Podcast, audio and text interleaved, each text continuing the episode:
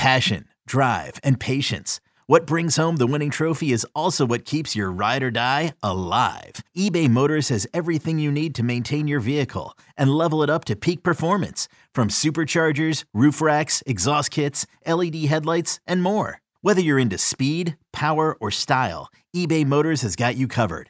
With over one hundred twenty-two million parts for your number one ride or die, you'll always find exactly what you're looking for. And with eBay Guaranteed Fit, your part is guaranteed to fit your ride every time or your money back. Because with eBay Motors, you're burning rubber, not cash. With all the parts you need at the prices you want, it's easy to turn your car into the M V P and bring home that win. Keep your ride or die alive at ebay motors dot com. Eligible items only. Exclusions apply.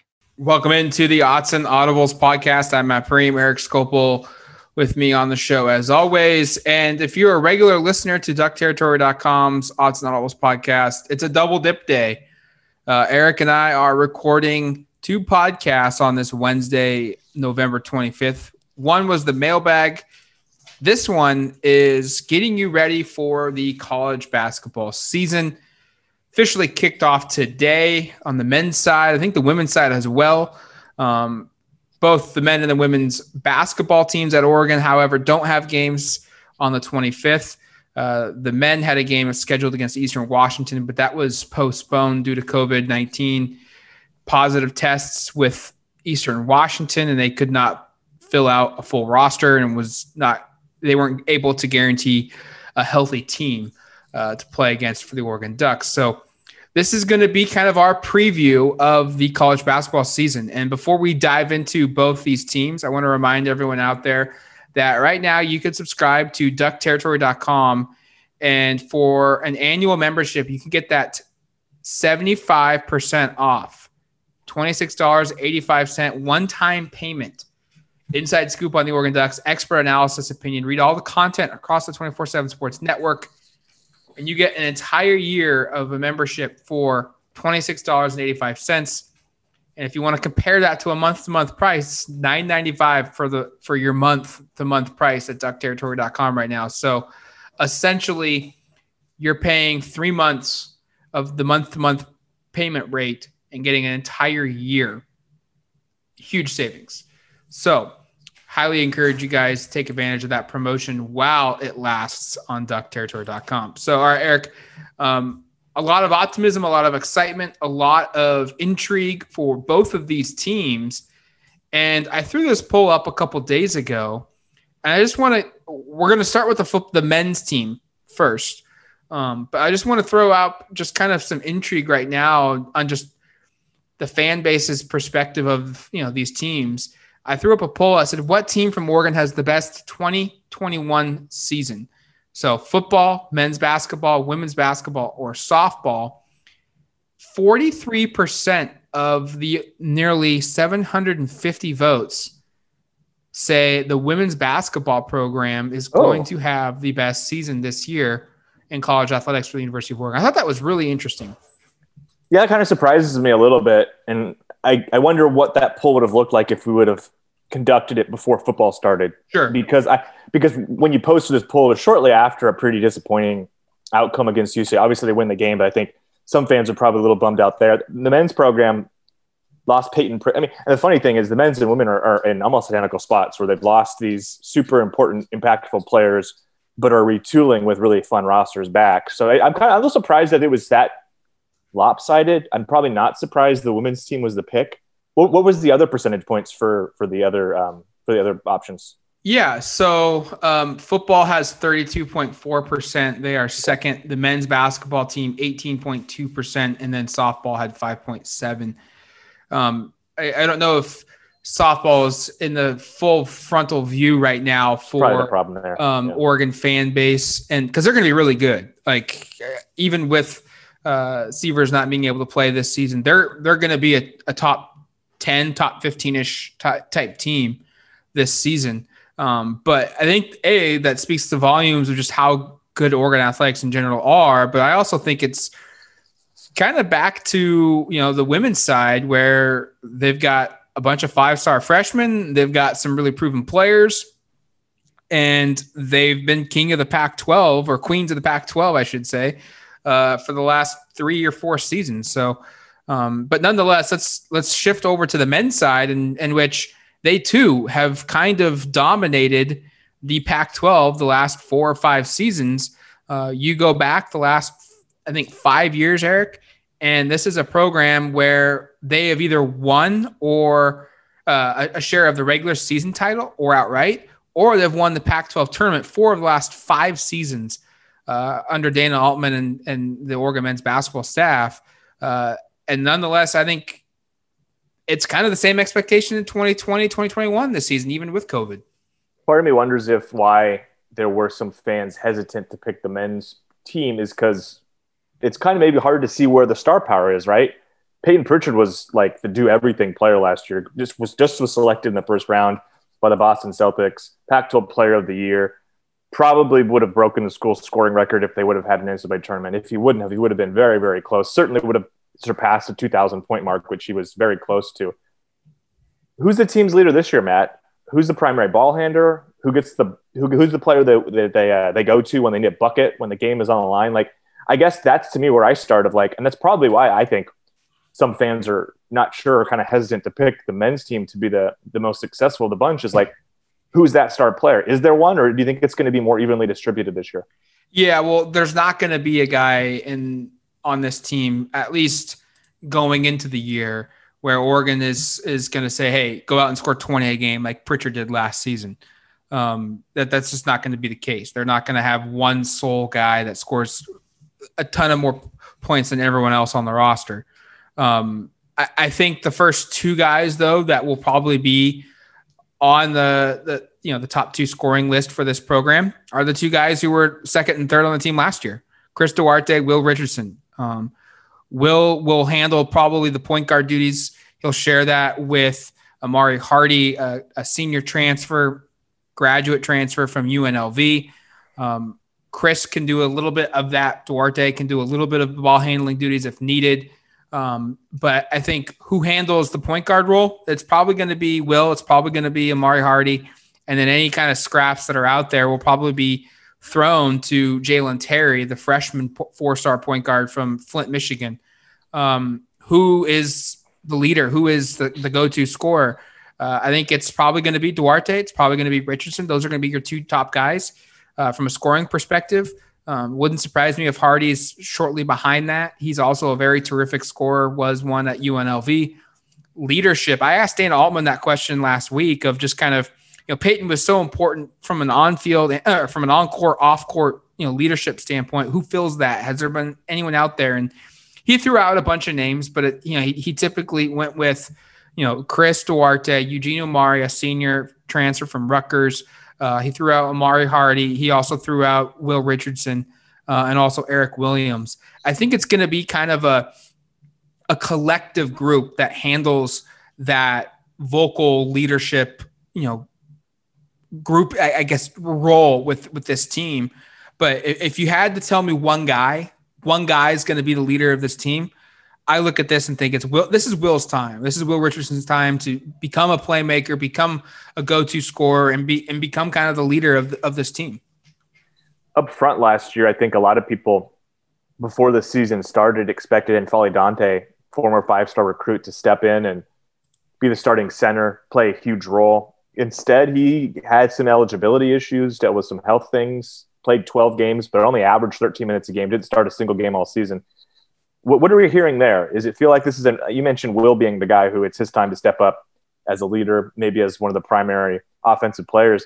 Are we expecting N'Faly to be that kind of player too? And and I know when he came into the program, the expectation or the sense was he would be a, if he wasn't a one and done, a two and done player with N B A upside of, of being a first round pick. Is that still considered the case, or, or what's the perspective right now on N'Faly?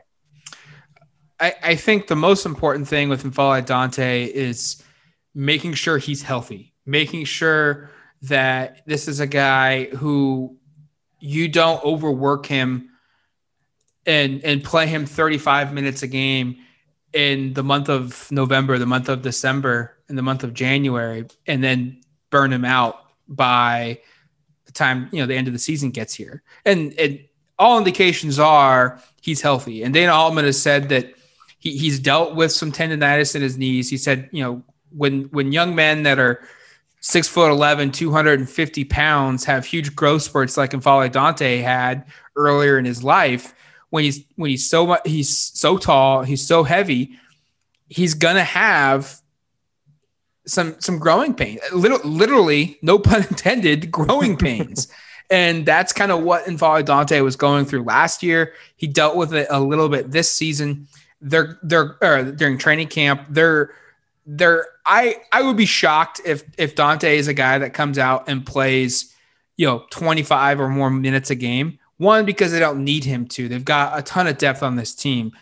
Two, they're gonna they're gonna ensure that he can play the entire season. And I personally think you're better off getting N'Faly Dante of twenty, twenty-five minutes a game and spacing that out over the twenty-seven games that they're going to play, and then risking, you know, playing him an extra three or four minutes every game and, and having the opportunity where maybe he needs to take a, a couple games off because his just knees are, are, are, are tired from the, from the, the growing pain issue.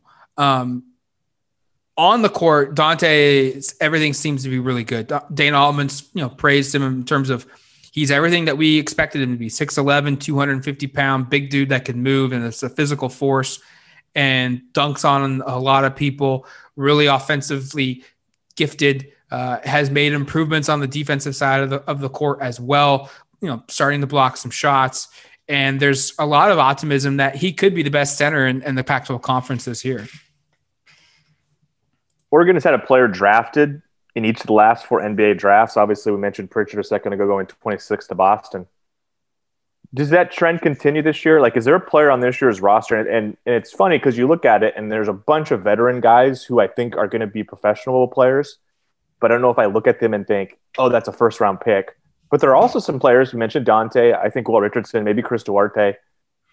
Like, do we think one of those guys gets drafted, or kind of what's your perspective on this year's team? Is there a first rounder on the roster? Like, I mean, guys, like, what's your perspective in terms of just like the, the elite N B A draft potential on this group? Well, I think N'Faly Dante could maybe play his way into that first round perspective because we saw some, some traditional center type guys get picked last in last week in the draft, um, whether it's first or second round.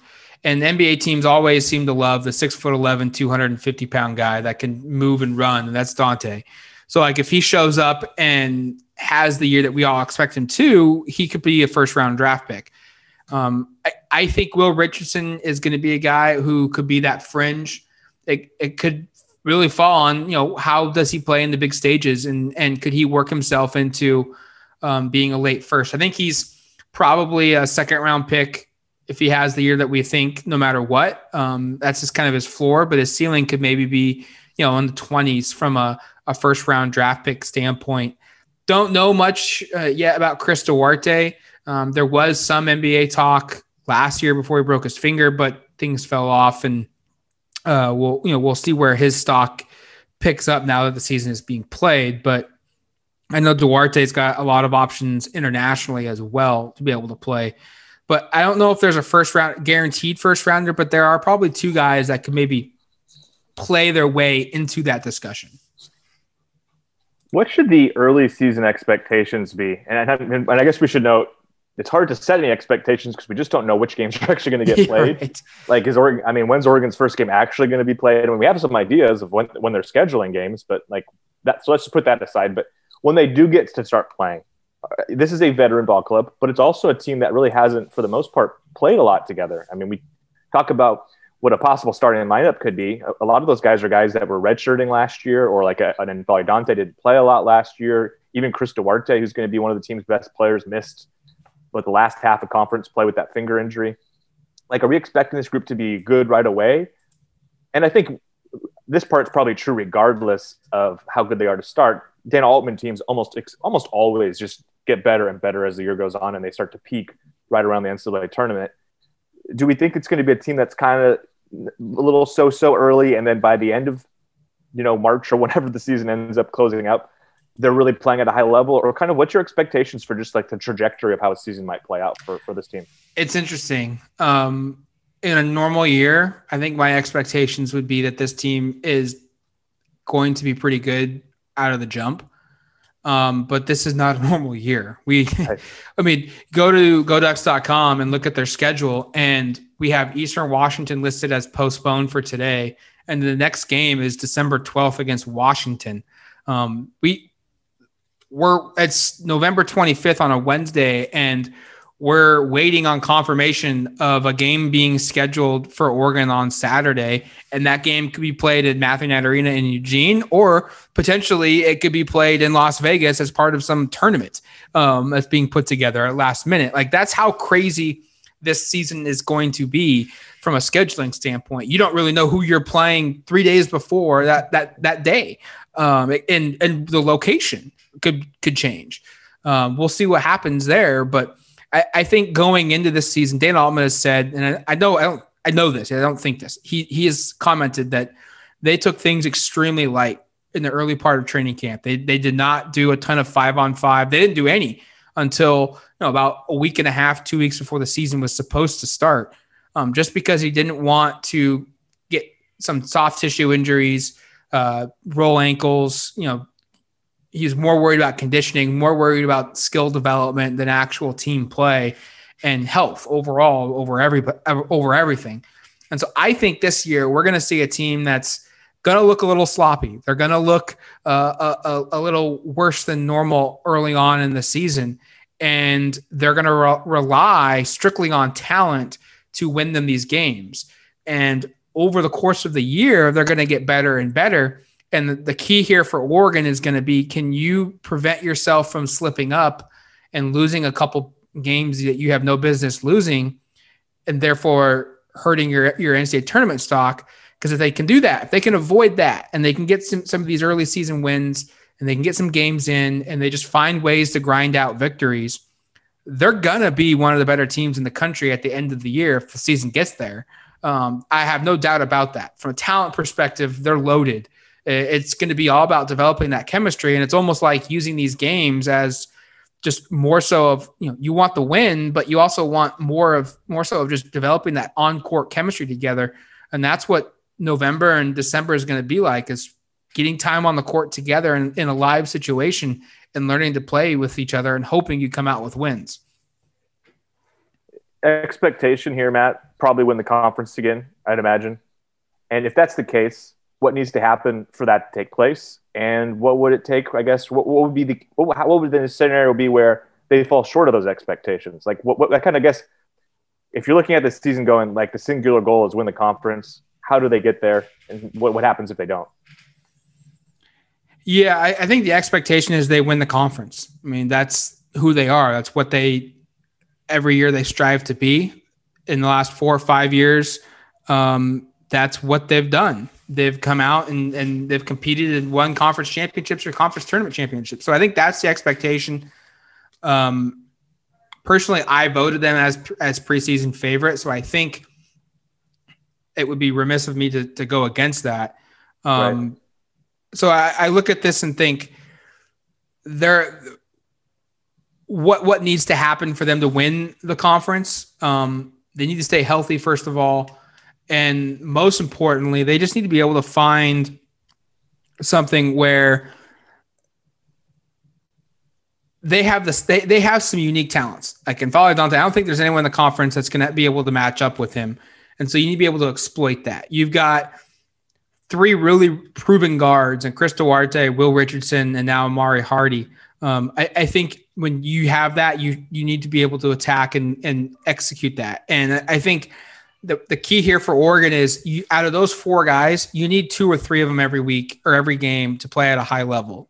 You don't need all four of them to, but you need to be able to be consistent in terms of production with those four. And then I'm forgetting about Eugene uh, Amari, uh, a, a guy that is an all Big Ten caliber player, was that at Rutgers before he got here. So throwing those that that that that group of five guys right there, I think that's probably your starting lineup going into the season. We're still waiting on L J Figueroa. We're still waiting on Aaron Estrada's waivers um, to be cleared out. But and if those guys get cleared, Oregon gets even deeper.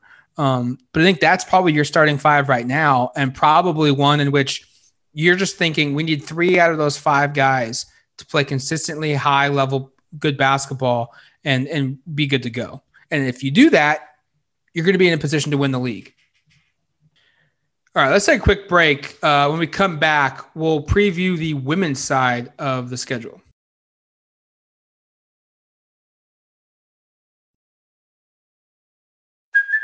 Hey, it's Kaylee Cuoco for Priceline. Ready to go to your happy place for a happy price? Well, why didn't you say so? Just download the Priceline app right now and save up to sixty percent on hotels. So whether it's Cousin Kevin's Kazoo Concert in Kansas City, go Kevin, or Becky's Bachelorette Bash in Bermuda, you never have to miss a trip ever again. So download the Priceline app today. Your savings are waiting. Go to your happy place for a happy price. Go to your happy price, Priceline. It's the UEFA Champions League on Paramount Plus. Europe's top club soccer tournament. Champions versus champions. The best teams facing off in the knockout rounds. Magnificent! And it all takes place while you're filling out financial reports at work. In the middle of your day, in the middle of your week. So use that second screen. Call in sick. Do whatever you gotta do to tune in Tuesdays and Wednesdays. Nobody watches the UEFA Champions League like us. Stream every match live exclusively on Paramount Plus.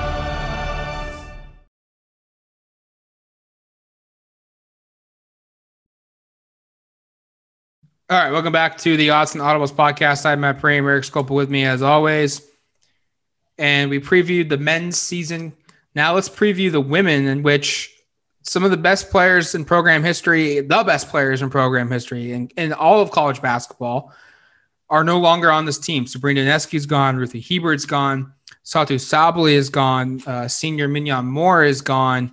Um, They've had a couple players, Morgan Yeager, she gave up basketball at, at, at the college level to go home to Australia.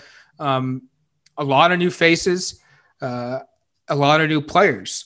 And I think we kind of knew, Eric, uh, the style of play that they were going to play. They, they they weren't juggernauts defensively, but they were they were sound enough. They were good enough. But it, it was always going to be, okay, the women's team is going to shoot the lights out from three and and – they're going to be a really good transition team. They're going to push the tempo, kind of like an ode to the Golden State Warriors or the Phoenix Suns of the mid two thousands at the N B A level.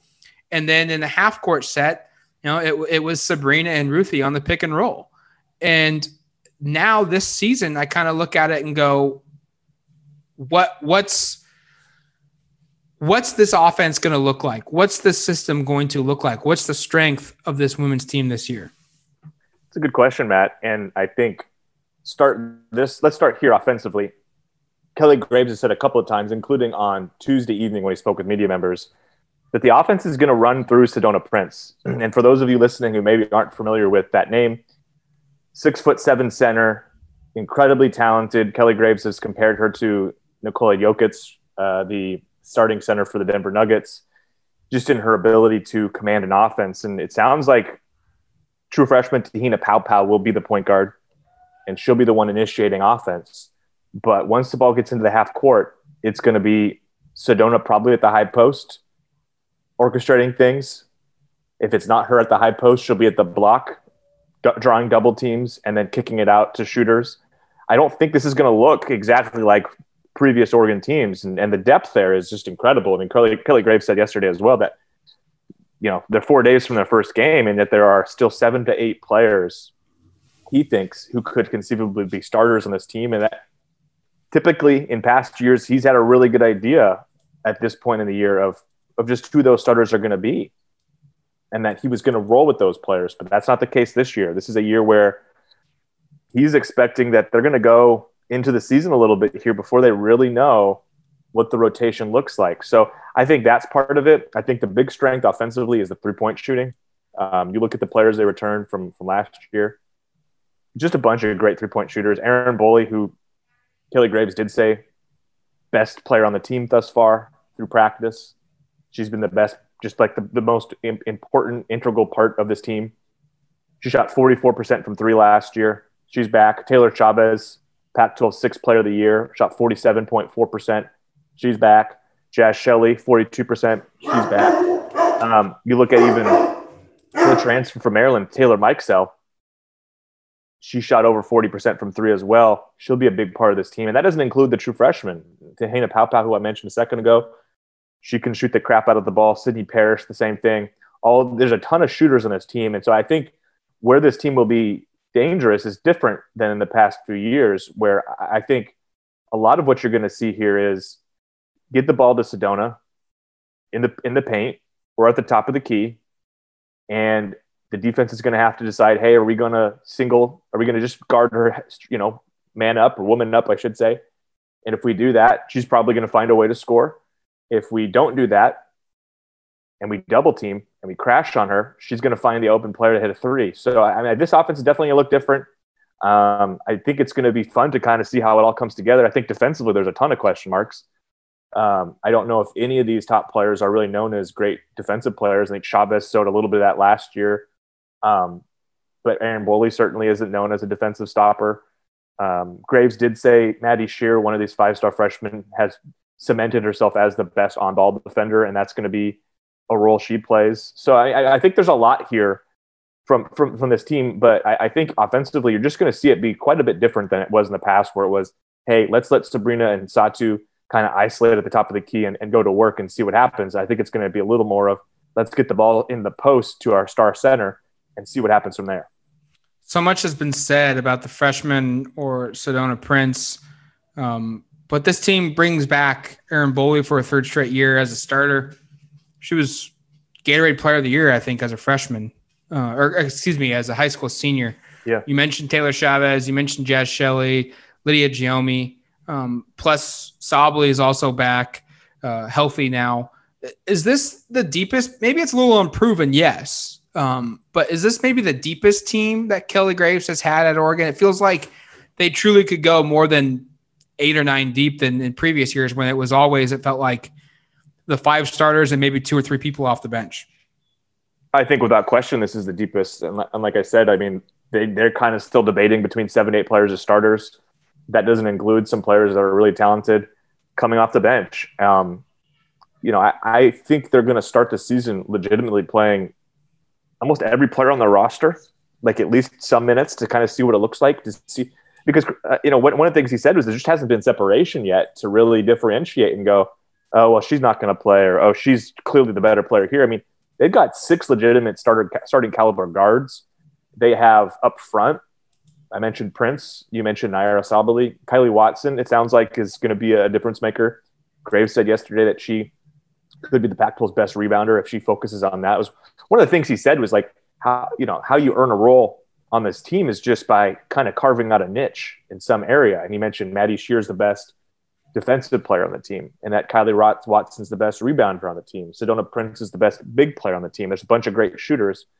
I think it's going to be a thing where, yeah, I think the depth is their, one of their biggest strengths this year. And it probably is going to be a season where you, you expect between Prince, Boley, and Paopao, one of those three players. Those are probably the three teams leading scorers, is my guess. Those three in some order, probably Prince at the top. But don't be surprised at all to see there be games where somebody else is leading the team in scoring, or it's a, a really, really balanced scoring effort where they've got three to four players scoring fifteen to twenty points in a game. So, yeah, I think the depth is a huge strength for sure with this group. And I think it's going to be really interesting to see kind of who wins some of these starting jobs, who's in the game at the, who's on the court at the end of the game, how all this plays out, just because there's there's a ton of talent. I think nine McDonald's All-American players or five-star recruits on this roster, including a couple really good international players. Should be a really fun group to watch, but like from a depth perspective, I don't think it's been matched even on these fantastic teams of the last couple of years. Looking across um, this program and looking at what, what the women are bringing back and what questions they have to solve because of the departures of Sabrina and Satou Sabally and Ruthie Hebert and Minyon Moore. I guess what's the biggest concern going into this group you feel like that, that they've got to overcome? I think for me, I, I just don't know what they are defensively yet. Um, I, I kind of mentioned a second ago.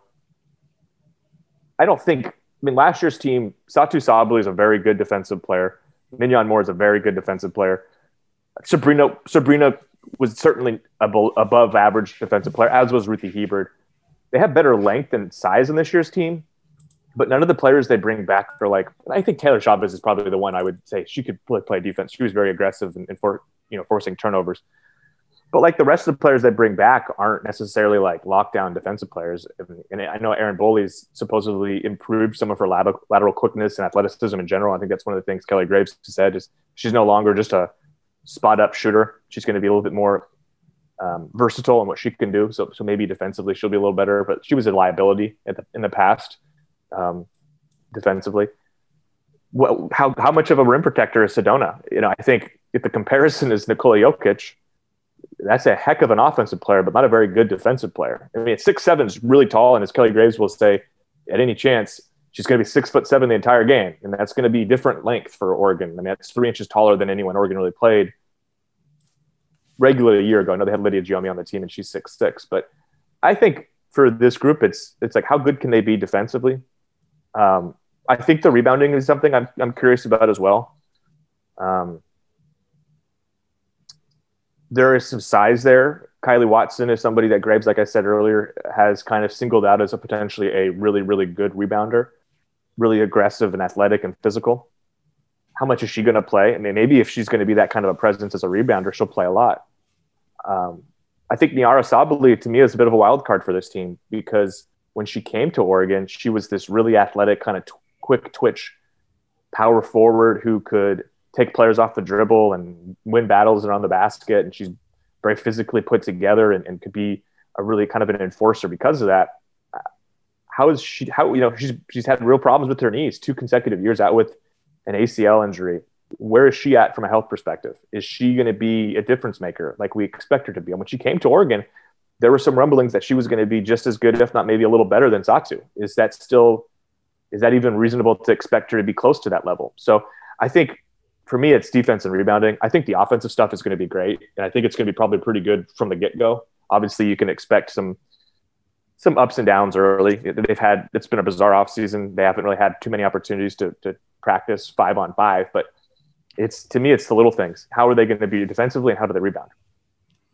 Oregon had three of the nation's best players the last three years um, in Satou, Sabrina, and Ruthie. Is there anyone on this roster you feel like that could reach that level? I'm not saying the best player in the country or the second best player in the country, but just be in that discussion. Is that player even possible? Sedona's probably the one with the highest ceiling, I would think.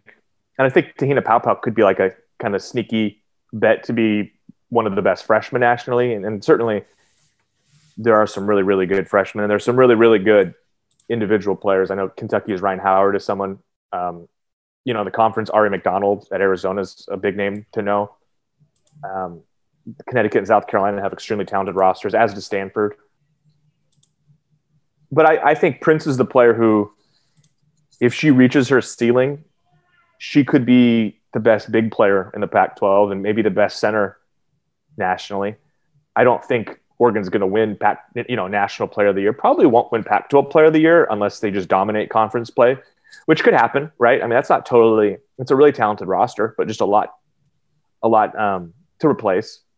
My instinct is they probably won't win the conference. They probably don't have the Pac twelve player of the year on the, on the roster. If they do, it's Sedona Prince. They probably don't have a first or second team All-American unless it's Sedona Prince. Um, and maybe and maybe I'm underselling Erin Boley, who Kelly Graves, again, has said is the best player on the team when he's also raved about Te-Hina Paopao and raved about Sedona Prince. So I don't think they have anybody quite at that level. Like I'm not expecting them to to, to sweep some of these national – Players of the Year honors like they have the last couple of years, but I certainly wouldn't be surprised if by the end of the year people are talking about Sedona and Te-Hina and maybe Erin Boley in that conversation as like three of the best twenty-five players in the country kind of thing.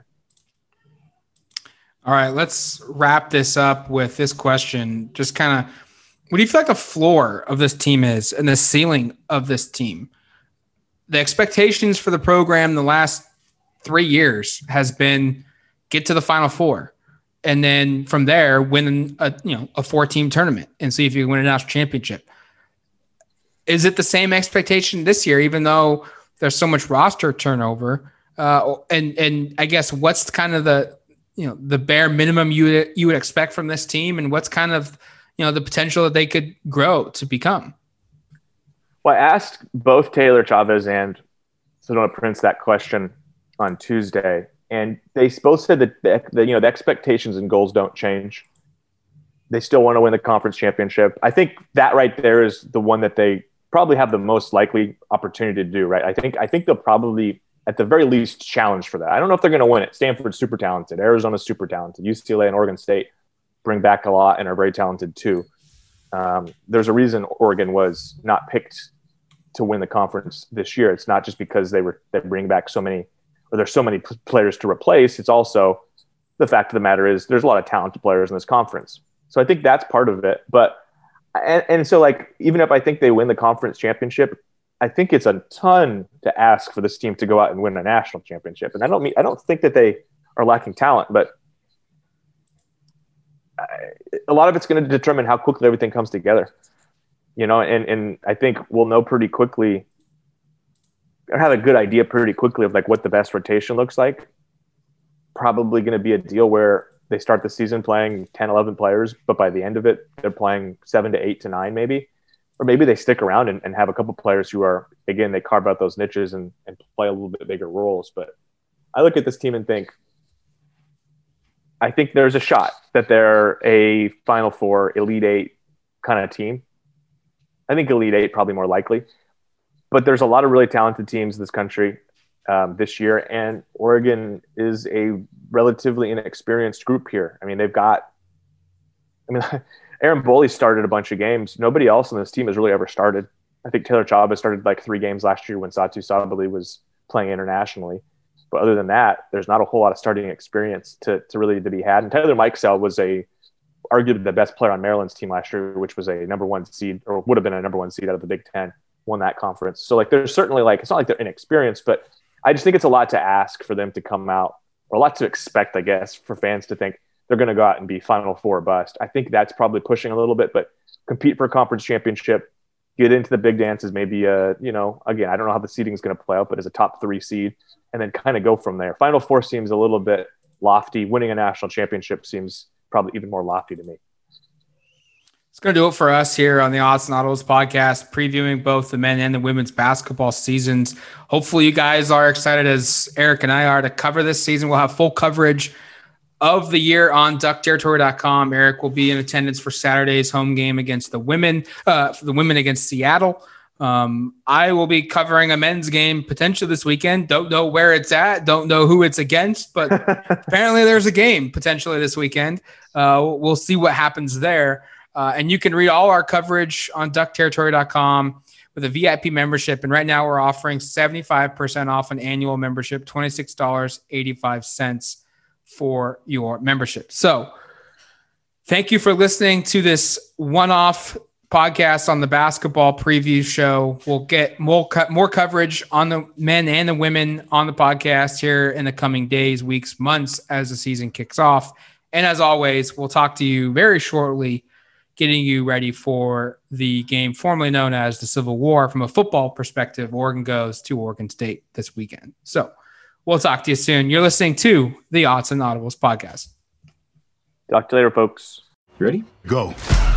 Mission Impossible Dead Reckoning is now streaming on Paramount Plus. Hang on! It's off the charts spectacular. Go, go, go! Tom Cruise has outdone himself. The world's coming after you. Stay out of my way. Prepare for one of the best action movies ever made. This is getting exciting. Mission Impossible Dead Reckoning. Now streaming on Paramount Plus. Rated P G thirteen. Some material may be inappropriate for children under thirteen.